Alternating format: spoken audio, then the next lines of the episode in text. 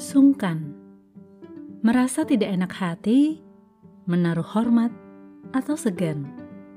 Mungkin terhadap orang yang sudah baik terhadap kita, terhadap orang yang kita punya hubungan dekat di masa lalu atau masa kini, dan berbagai latar belakang lainnya.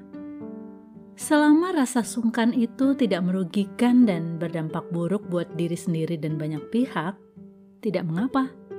Namun, jika sudah merugikan, kita perlu berani menyatakan perbedaan pendapat, namun tetap dalam sikap hormat, sebab jika tidak, kita akan tersiksa hidup dalam kepalsuan, membohongi diri sendiri dan orang lain.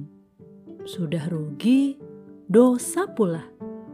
Hmm, buat apa?